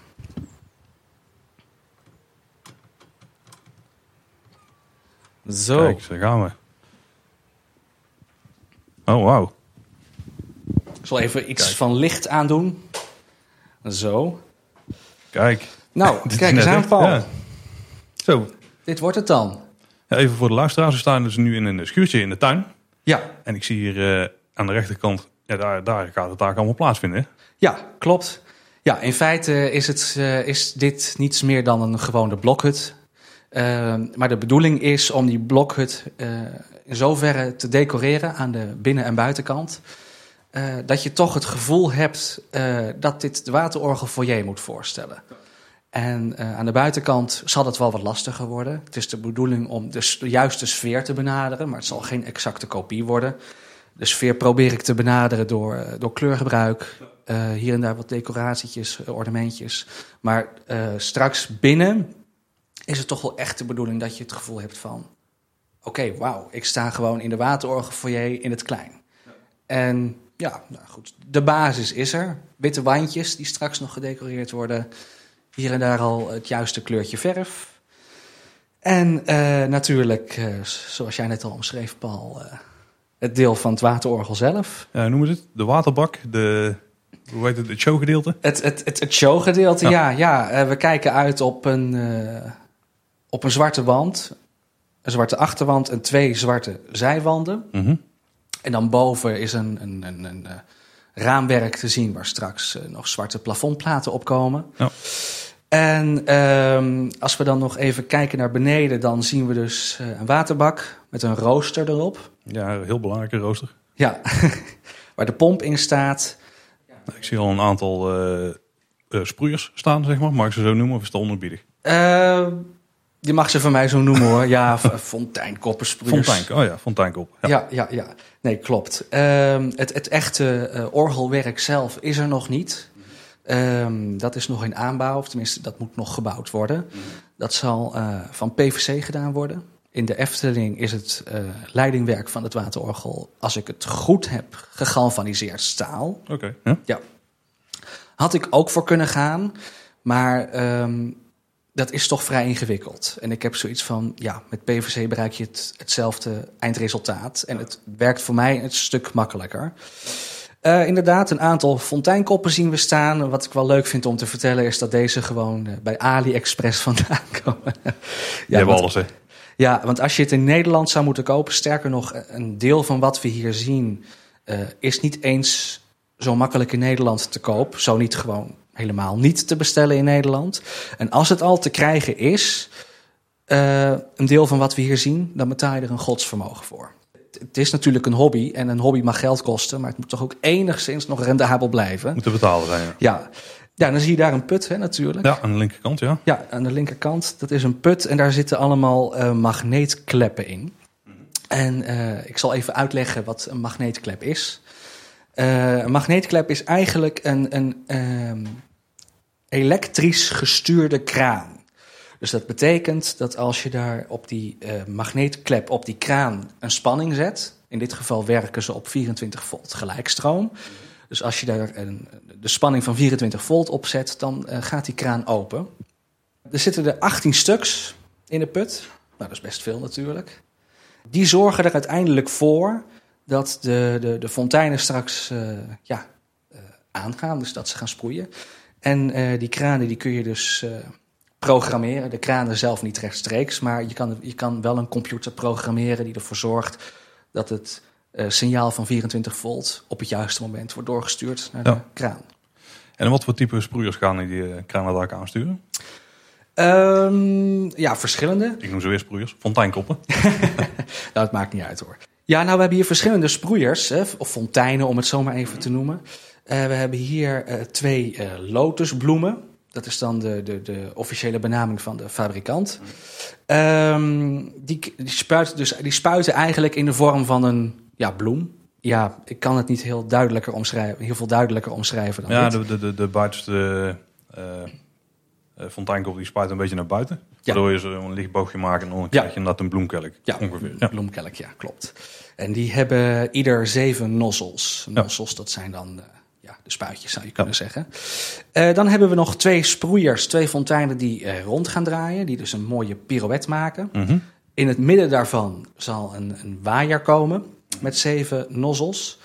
Die dus eh, ja, kenmerkend is voor de waaier eh, eh, in de waterorgelfoyer van, de, van de Efteling. Er zullen twee rijen komen eh, vooraan met eh, driehoeken. Volgens de Eftelingse benaming heet de ene driehoek een heuvel en de ander een dal. Ja, ik Ja. kan me iets voor voorstellen. Ja. Ehm, dan hebben we nog een aantal vlakken. Dat is ook de Eftelingse benaming daarvoor. En die zijn eh, twee aan de voorkant en twee aan de achterkant. Die zijn ook in hoogte regelbaar. En om dat eh, te kunnen eh, laten gebeuren, heb je dus ook meerdere eh, magneetkleppen nodig. Ja, oké, want iedere klep die geeft dus altijd dezelfde druk door. Ja, klopt. En als je meerdere druk of meerdere sets kleppen op één eh Op één dezelfde effect. zet, ja, ja, dan gaat hij hoger. precies. Nou, zo kun je dat instellen, inderdaad. Ja, dat tof. ja. En wat Eh, niet kan ontbreken is natuurlijk licht. Nee, inderdaad. Eh, we hebben dan vier eh, LED-parren. Ehm, deze die zijn eh, heel fijn aan te sturen via DMX. Eh, wat ook wel leuk is om te vertellen is dat eh, het, het hele waterorgel in DMX eh, geprogrammeerd zal worden. Eh, dus ook de lampen. En ja, daarmee kun je de gewenste kleur instellen. Want ook, ook de verlichting zal uiteindelijk dus hetzelfde kleurprogramma weer gaan geven als in de Efteling. Ah, top man. Ik zie hier iets waar, de, waar daar het publiek op gaat plaatsnemen. Een set bankjes, of eigenlijk stoeltjes. Komen die mij bekend voor? Ja, ik denk dat ze jou wel bekend voor kunnen komen. Want deze hebben namelijk vroeger in de Efteling gestaan. In het, eh, in het Victoriaans Theater. Kijk, Ja, Ehm, dus de andere zaal. Hè? eh, in het carouselpleis. ja, ja, ja, En ehm, ja, op een gegeven moment eh, heeft de Efteling deze opgeruimd. Ik denk dat ze gewoon een tijdje in de opslag hebben gestaan. En ik weet van de, de man bij wie ik ze heb gekocht. ehm, die had ze geloof ik weer gekregen van, van zijn vader. dat de Efteling deze op een gegeven moment gewoon weggaf aan, aan oud-gedienden. Of gewoon mensen die hebben gewerkt. Maar ja, goed, op een gegeven moment dan doen mensen dat dan ook weer weg. En dan, ja, dan kom je zoiets op Marktplaats tegen. Eh, zoals dus bij mij het geval was. Ja, ja. En eh, het grappige is dat ik wel een aantal mensen ken die toevallig ook zo'n setje van drie stuks hebben staan. Dus dat vind ik wel grappig. Maar het, ja, het had eigenlijk niet beter gekund. Nee, ik ben heel blij mee. En wat wel grappig is, een hele, hele kleine anekdote. Als je een oude foto bekijkt van de Efteling. ehm, waarbij ze het waterorgel gefotografeerd hebben. Dan zie je ook eh, het randje van die stoelen op die foto daar terugkomen. Dus het zou ook zomaar kunnen dat heel lang geleden dit, soort- dit soort stoeltjes, niet, niet deze, wel soortgelijke in de waterorgel voor je hebben gestaan. Kijk, nou, cirkelt ze helemaal rond, hè? Zo, ja. En zie je nog meer decoratie liggen? Ik zie hier houten eh, pilaartjes liggen. ja. Worden Ja. die ook hier toegepast in de ruimte of zijn die voor een andere plek? Nee, die worden wel hier toegepast. Het zijn een soort van houten pilaartjes inderdaad, die eh, op een eh, balustrade hebben gestaan Ja, van een villa. Het zijn ook echt hele oude. Ik denk toch wel 200 jaar oud. Ja, zo zien ze er wel uit, ja. ja. Ja, die worden straks eh, nog mooi, eh, mooi in de piekse kleur geschilderd. Die komen niet binnen in de ruimte, die komen buiten. Ah, oké. Ja. Ja. En op, daar zal er nog een plank op worden gemaakt, op die paaltjes, eh, waar uiteindelijk dan ook nog eh, twee bloembakken op komen. Dus dat is alles weer voor eh, extra decoratie en aankleding sfeer van het plein een beetje eh, aan het exterieur. nieuw terugkrijgen. Ja. Ja, ja, top. Nou, super mooi. Ik zie er echt super indrukwekkend uit. Ik ben echt heel benieuwd hoe het eruit gaat zien als het dadelijk klaar is.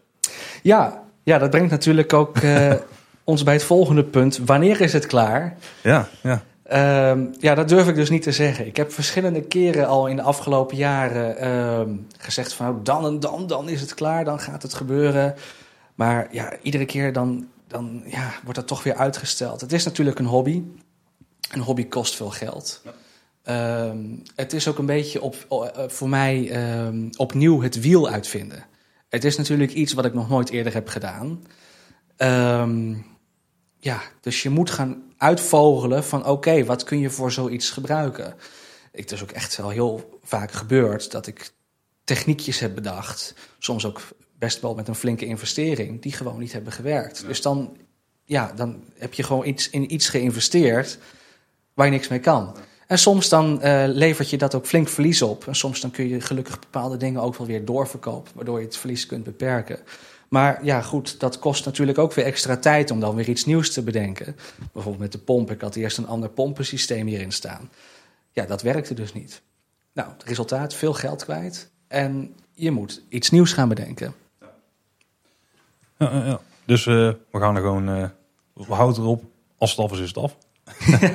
en dan horen wij het en dan kunnen we een mooi het filmpje delen met alle luisteraars.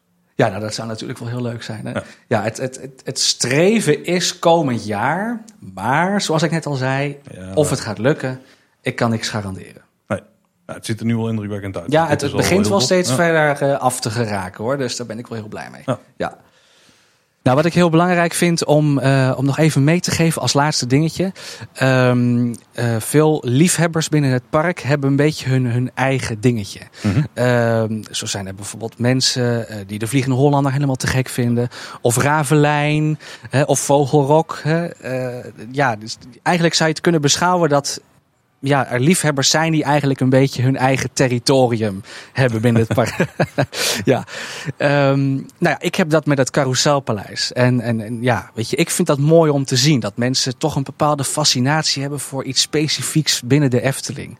En ehm, ik vind het ook jammer dat er in het verleden wel eens, ehm, dat er wel eens om wordt gelachen. Van, oh, eh, kijk, daar heb je die en die weer die eh, heel vaak naar Ravelijn gaat. of die heel vaak in Vogelrok zit.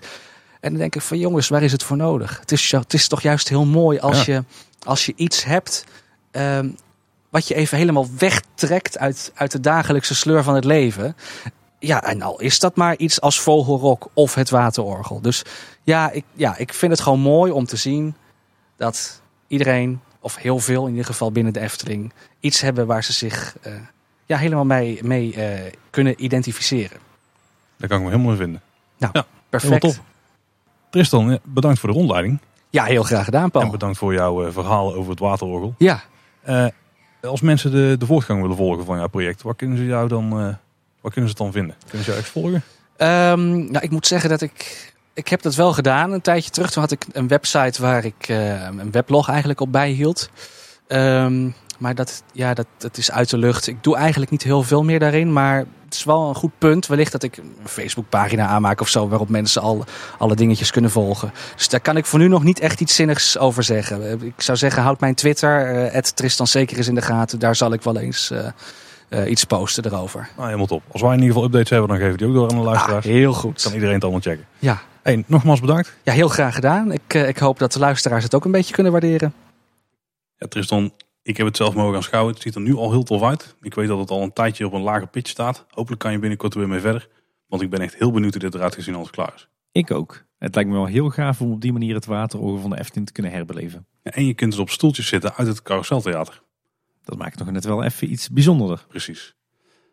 En we zijn nu aan het eind van deze aflevering gekomen. Deze aflevering stond er heel lang op stapel. En we zijn er al best wel vroeg mee begonnen. Volgens mij is het interview met Tristan al van meer dan een jaar geleden, denk ik zelfs. Ja. Dat was de vorige winter.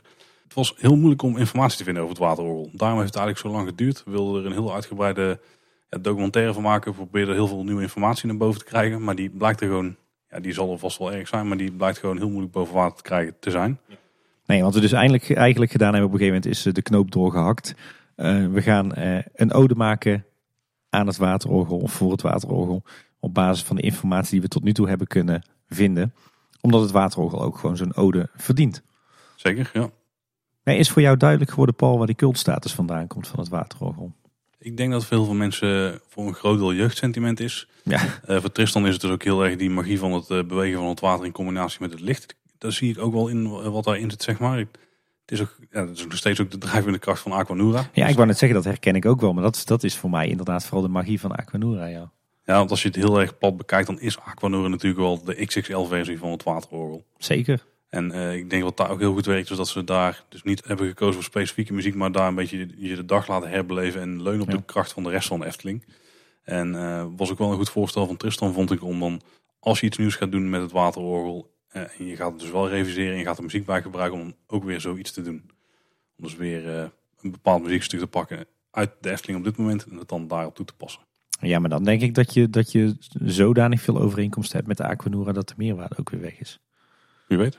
Nou, ja, voor mij berust die cultstatus ook vooral op herinneringen, nostalgie en jeugdsentiment. Ik denk, eh, de, ik denk dat het ook gewoon het feit is dat hij, ondanks dat het eraan zat te komen, hij was wel dicht en hij ging in één keer niet meer open. Dus dat, dan, dan voelt het al een beetje wrang en ik denk dat dat gevoel het ook wel versterkt. Ja, we hebben er eigenlijk geen goed afscheid van kunnen nemen. Hè? Nee, nee, ja, ja, nee, nee. En ik, ik, ik zou het al heerlijk vinden om al gewoon een keer gewoon rond te lopen in eh, de waterorgelfoyer. Dan moeten we toch entertainment in de Efteling gaan worden, denk ik.